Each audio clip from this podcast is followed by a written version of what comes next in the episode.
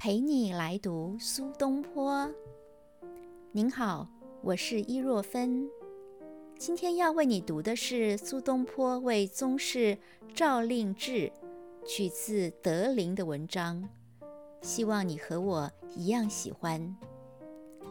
诏令制的名字，令是命令的令，制是左边一个田，右边一个寺庙的寺。他是宋太祖的第二个儿子燕王赵德昭的玄孙。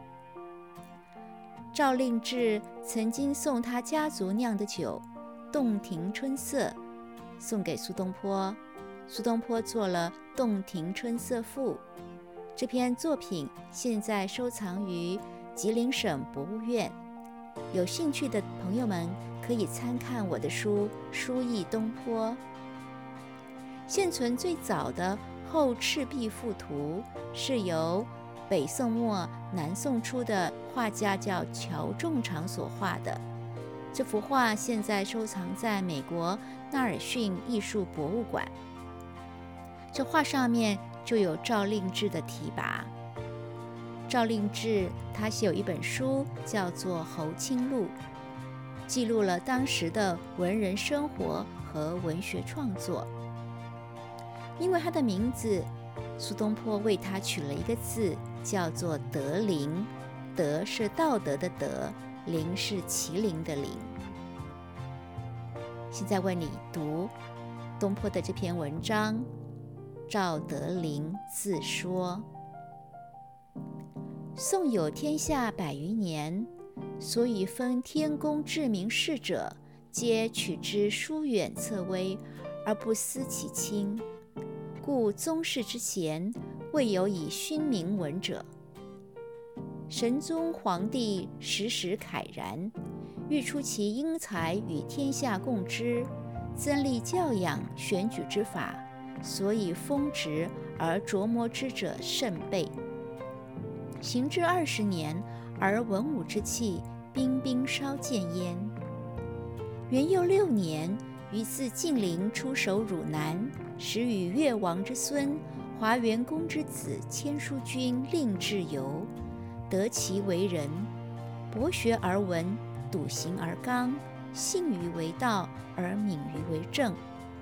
予以为有其子之用，胡连之贵，将必显闻于天下，非特家公子而已。昔汉武帝信雍祀武志，或白灵以见上帝，作白灵之歌，而司马迁班固书曰：或亦矫兽，盖凌云，盖之为言夷之也。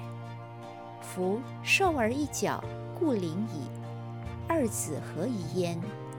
岂求之武帝而未见所以至凌者欤？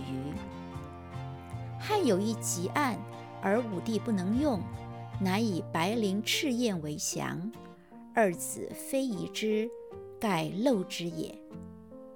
今先帝立法，以出宗室之贤，而主上虚己近下，求人如不及，四方之福瑞皆异而不闻，此真祸临者也。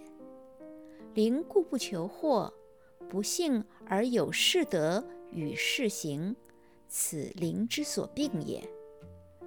今君学道关妙，淡泊自守，以福贵为浮云，而文章议论，在其令名而持之，既有灵之病矣，又可得逃乎？敬自君德龄而为之说。我是伊若芬，陪你来读苏东坡。